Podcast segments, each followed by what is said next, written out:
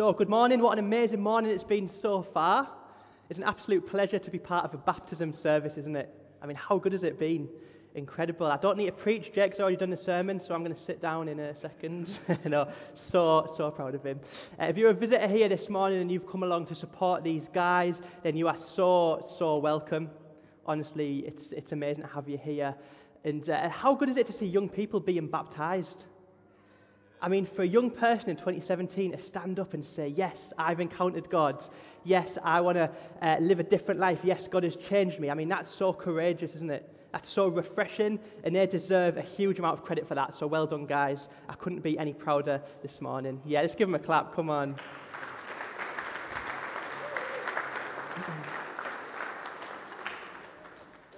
But that's what happens when you meet Jesus, isn't it? Jesus calls you to live differently. Jesus changes you, and not out of an obligation, but out of a sense of joy, and out of a sense of adventure, and out of a sense of purpose, because true love changes everything. And the other great thing this morning is it's amazing to see different nationalities of young people getting baptized as well. Crossing divides, culturally rich, and this is just a symbol of what we are at Jubilee. We're a multicultural, multi ethnic, multi age generational family here, and that is amazing. That's a unique thing, and we can't forget what God is building here in Jubilee. Let's not get too over familiar with that. Let's keep getting excited by what God is doing in our family, yeah? Okay. I'm going to talk uh, really quickly this morning. Uh, well, I always do, but I'm going to be doing a short message. Let's rephrase that. I'm going to be doing a really short message this morning explaining a little bit about why these guys have decided to make this decision to be baptized. Like, what is all the fuss about? What has happened in these guys' lives to make them want to choose a new life which goes against the norm? So, our topic this morning is In Christ I am a new creation. And if you've got a Bible, you might want to start turning to 2 Corinthians 5, verses 14 to 18. The words are going to be on the screen behind me if you don't have a Bible. But before we get into anything Christian, okay, I'm going to do a little bit of education for our younger guests this morning. Okay, so if you are below 20, stick your hand up for me. There's a lot of liars in this church. okay. All right, okay. So I'm going to give you a little bit of education this morning, guys, about a program that was on telly in the 90s, okay, before some of you were even born. All right. And this is a program called Stars in Their Eyes. Who remembers this? Incredible. So, the way Stars in Their Eyes worked was essentially it was a singing competition where people would come on and they would dress up as a famous singer and sing a famous song. All right? And then the audience would clap and everyone would vote for who sounded most like the person they were supposed to be. Sounds terrible, doesn't it? It was great. Saturday nights, ITV1, amazing. But this program, all right, had this amazing moment where the contestant would stand next to our friend Matthew up there, all right, in front of these massive doors, okay, and there was this famous catchphrase on Stars in Their Eyes where they would say, Tonight, Matthew, I'm going to be. All right, and then they would spin and go into these massive doors, and loads of smoke would appear, and then they would come out dressed as this amazing singer. It was incredible. Like, there would be like Shirley Bassey, Freddie Mercury, Shakin' Stevens. Ask your parents. I'm going to ask my parents. but for me, as a young person, it was incredible because I did not know that it was pre recorded. So for me, it was like a person would disappear, and the second later they'd come out dressed as Ronan Keating. I was like, what the heck has happened? It was amazing. anyway, this morning I want to talk about stars in their eyes a little bit because sometimes we see the Christian faith a little bit like stars in their eyes. So we see it as like when we become a Christian, we end up acting and looking a little bit different, but deep down, we're still us. But I want to put a different point of view across this morning. I want to put a different point of view across uh, and say that we are actually new creations when we become Christians. Okay, so let's read from 2 Corinthians 5. For Christ's love compels us because we are convinced that one died for all, and therefore all died. And he died for all, that those who live should no longer live for themselves, but for him who died for them and was raised again. So from now on, we regard no one from a worldly point of view. Though we once regarded Christ in this way, we do so no longer. Therefore, if anyone is in Christ, the new creation has come. The old has gone and the new is here. All this is from God who reconciled us to himself through Christ and gave us the ministry of reconciliation. So this morning I've got two really simple points for us, okay? I've got before and I've got after. Okay, two points before and after. Let's pray quickly before we get into it. Lord Jesus, I thank you so much for this morning, Lord. God, I thank you so much for what you've been doing in those young people's lives. I thank you so much for the transformation, Lord. I thank you so much for the new birth that these guys have had in you, Lord. And God, I pray this morning, would you be speaking to our hearts, Lord? As we hear uh, from your word, would you be speaking to our hearts, Lord? Would you challenge us, Lord? And will you really help us to grasp what it means to be a new creation in Christ? Amen. Okay, so let's talk about the before. To keep the stars in their eyes analogy going, let's talk about the moment before the person goes into the big doors. That passage said the old life is gone. But what is this old life? What is so bad about the human condition that we need to be reborn? Let me make this personal. What did these guys this morning, uh, uh, what did God reveal to these guys this morning about themselves that made them desperately want to be new? That made them want to chuck out their old life and choose a life with God? What is it? What is it about the human condition? See, the fact is this generally speaking, as people, we live to please ourselves. That's the way it works. Uh, we have a huge focus on what I can do, don't we? If I work hard, I will achieve this. If I study hard, I will achieve this. If I save up all my money, I can buy this and I'll achieve this. And we spend our time trying to be as successful as we can in order to become as rich or important as we can be. That's generally what happens, isn't it, in the world? But what happens when you reach that success? What happens when you get that point of ultimate success? We want more. We're never satisfied. We keep looking for the next thing that'll make life worth living, no matter what the cost. So, Jim Carrey, who's a famous actor, says this. He says, I wish everyone could get rich and famous and have everything they've ever dreamed of so that they can see that that's not the answer. All this striving it leads nowhere. And if, as people, all we strive to do is be as successful as we can be, or get as much as we can get, or to be perfectly loved by another, we will eventually realize that those things don't or can't deliver.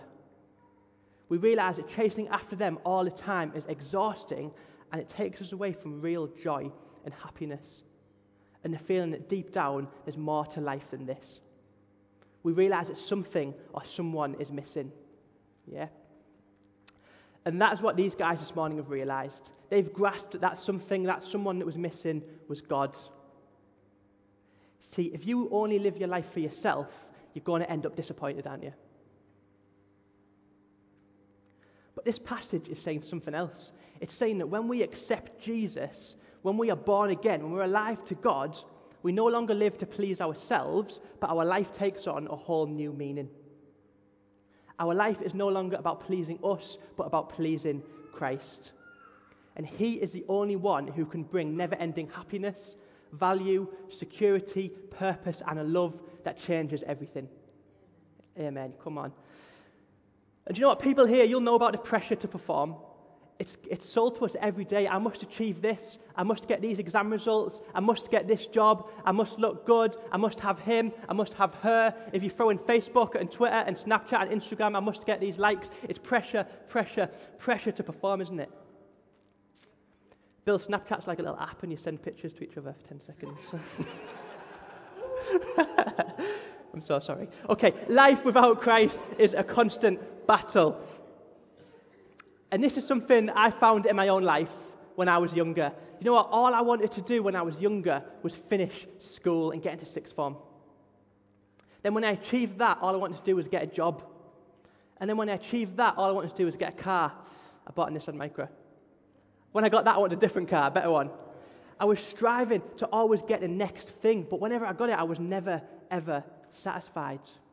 Because as I've said, when our focus is on ourselves, we will always have this pressure to perform. But if our focus is on God and pleasing Jesus, that pressure is taken away completely because He satisfies us fully, perfectly, completely, and eternally. And that's what these guys discovered this morning Jesus.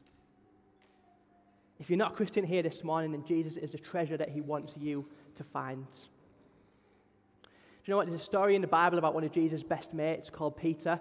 Um, and Peter messes up big style on loads of occasions. Like, he says stupid stuff and does even stupider things. If I had to describe Peter in one word, and I'd use a bit of Teesside lingo for this, I would say Peter is a massive Doyle. All right? Chris's family from London, Doyle just means a bit stupid. All right, we use that word up here in, uh, in Teesside. But Jesus called Peter and invited him into an amazing adventure. Why? Because Peter chose to live his life for Christ and not for himself. Peter was called to an amazing adventure because he chose Christ over himself. And when we do that, it changes everything because God is always a God of second chances and he deliberately chooses the unlikelies. If you're here this morning and you feel like you're sick of always striving for something, always trying hard to achieve something, messing up time and time again, I want to offer you a different way of life. Choose to live for someone else. Choose to live for Jesus. Or if this morning you are a Christian, but just recently you've been feeling that pressure to perform, I want to call you this morning to come back to Jesus. Don't worry about performing, don't worry about striving, because Jesus is all you need. Look, this is a very simple message this morning, but this is the essence of the Christian faith. Before we have Jesus, we have striving. We have fallen below the standards. We have selfish, self centered lifestyles. But in Jesus, we get offered something completely different. Galatians 5:1 says this, it was for freedom that Christ set us free. Therefore, keep standing firm and do not be subject again to a yoke of slavery. In other words, enjoy freedom. Before I go into the after, I just want to go back to stars in their eyes for a second, okay? Because as I said earlier, people often see the Christian faith like stars in their eyes, where you have a bit of a transformation, but deep down you're still destined to mess up. But the Bible doesn't say that. It says when you become a Christian, when you are in Christ, you are a new creation, a totally new life, a totally new you. Uh, every time I preach, I like to have a little tweetable quote that you guys can tweet, all right? I'm going to steal this morning from a Christian author called Phil Moore. All right, Phil Moore says this. He says, We are not reformed, we are not rehabilitated or re educated, we are literally reborn. We are not reformed, we are not rehabilitated, we are not re educated, we are literally reborn. How exciting is that? You know, people say to me sometimes, Oh, you're not one of them born again Christians, are you? Of them born again. That's the only type of Christian. That's the only type. When you encounter God, you become born again. So, yes, I'm one of those born again Christians. I'm proud of it. So, that's the before. Let's talk about the after. The glorious news about the after is that we can confidently say that when we are in Christ, we are new creations joined with Christ. These guys this morning can confidently say that they are new creations joined with Christ. Let me give you another passage from the Bible. It comes from Colossians 3:1. It says this: Set your hearts on things above, where Christ is seated at the right hand of God. For you died, and your life is now hidden with Christ in God. Look at that last line again there. Your life is now hidden with Christ in God. Do you see what that's saying? When God looks on you as a believer, as one who trusts in Jesus, he sees you in all the righteousness and purity and beauty of Jesus. Everything that's true of Jesus is true of you. You begin to look like Jesus, and that's why the early church started calling each other Christians. It started as a mistake by others, but it stuck because it was true. As Christians, we literally reflect Jesus. As new creations, we become like Christ. As a guy in my youth group used to say, it's as if we had Jesus with skin on. Weird analogy, but that is how people should see us. Let me give you another verse from the Bible just to explain what it means to be in Christ. Romans 6 5 says this it says, For we have been united with him, Jesus, in a death like his. We will certainly also be united with him in a resurrection like his. United with him. And the word united here is taken from a gardening term, which literally means engrafted at the root. Now, I don't know much about gardening, I have a couple of plants in my garden, but what I do know is that roots are pretty important, aren't they? The root of the plant is where the plant gets its life from, it's where it gets its food from. So for us to be joined to Christ in that way is so, so significant. And that is what righteousness is about being joined to Christ. Another important thing to remember about this after transformation is that when we are made uh, righteous, we are joined to Christ and become part of Him, not because of anything that we've done, but because of what God has done. John Hosier, who's a teacher in our family of churches, was here last week. Uh, he writes about this in one of his books. He says, We also have a great security. This great salvation is the result of God's initiative before us. Righteousness comes from God who justifies, He makes us righteous. It's all a result of Jesus' sacrifice for us. It all comes from God. Because He made us a new creation, we no longer have to be defined by our old life because we are made defined by Jesus. That makes sense, yeah? Let me put it another way, okay? Imagine a person, imagine a man who's worked years and years to get rich. He's put in hours and hours of hard work. He's given his life for this. He's grafted hard. And now that he's rich, he has it all. Well done to him, yeah? But now he decides to get married. Good decision. But how do all of his riches come to his wife? Is it by her hard work? Is it by her brilliance or diligence? Is it through her hours of grafting? No, it's through that legal union by grace. Nothing that she has worked for, nothing that she necessarily deserved because of her past, but amazing, radical grace. The fruit of his past is now hers automatically. That's how it is with us and Christ.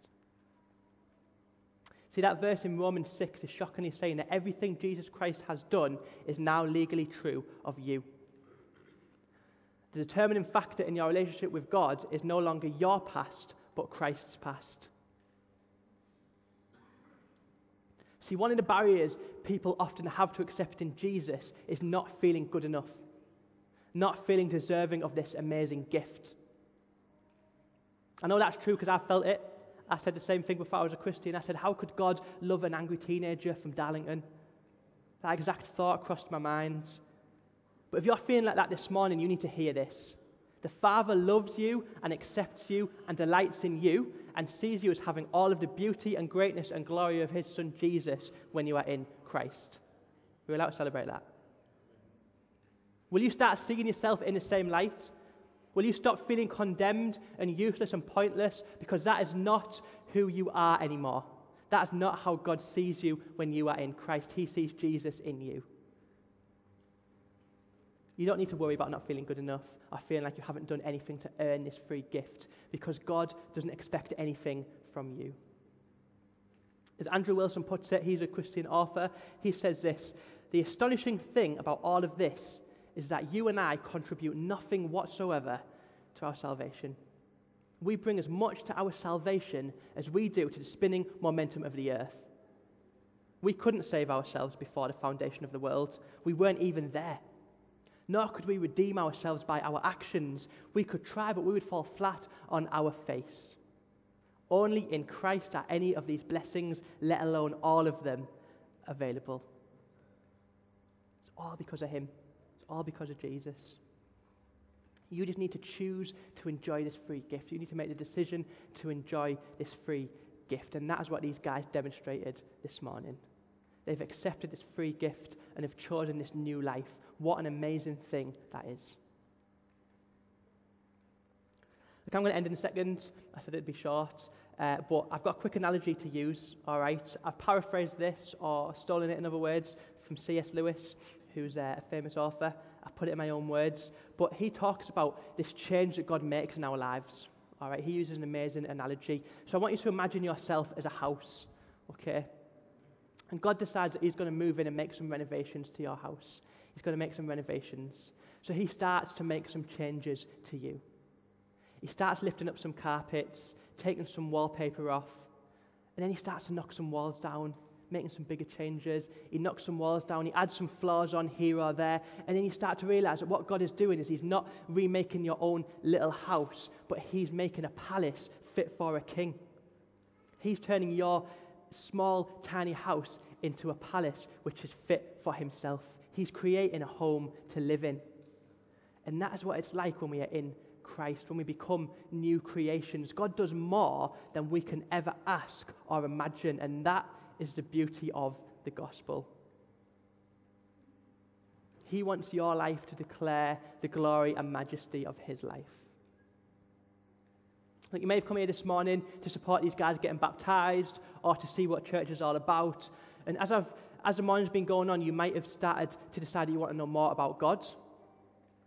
If you have, I want to challenge you and encourage you to explore God. See what change God can make in your life. Have huge expectations about what God can do in your life.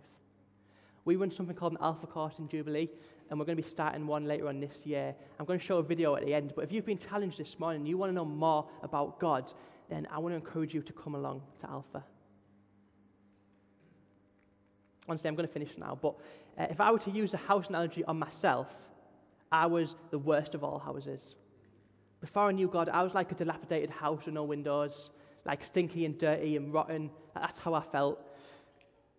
Like before I knew God, I was completely like unconfident and shy and quiet and just, you know, felt like I was unworthy, felt like low on confidence. But when I met God some 10, 11 years ago, He changed my life. He transformed my life beyond anything I could have ever have asked for or experienced. And He can do the same for you. If the band could come up, that would be great. Will you let God make that transformation in your life? Let me finish with the passage again. Therefore, if anyone is in Christ, he is a new creation. The old things have passed away. Behold, the new things have come. Now, all these things are from God who reconciled us to himself through Christ. What we're going to do now.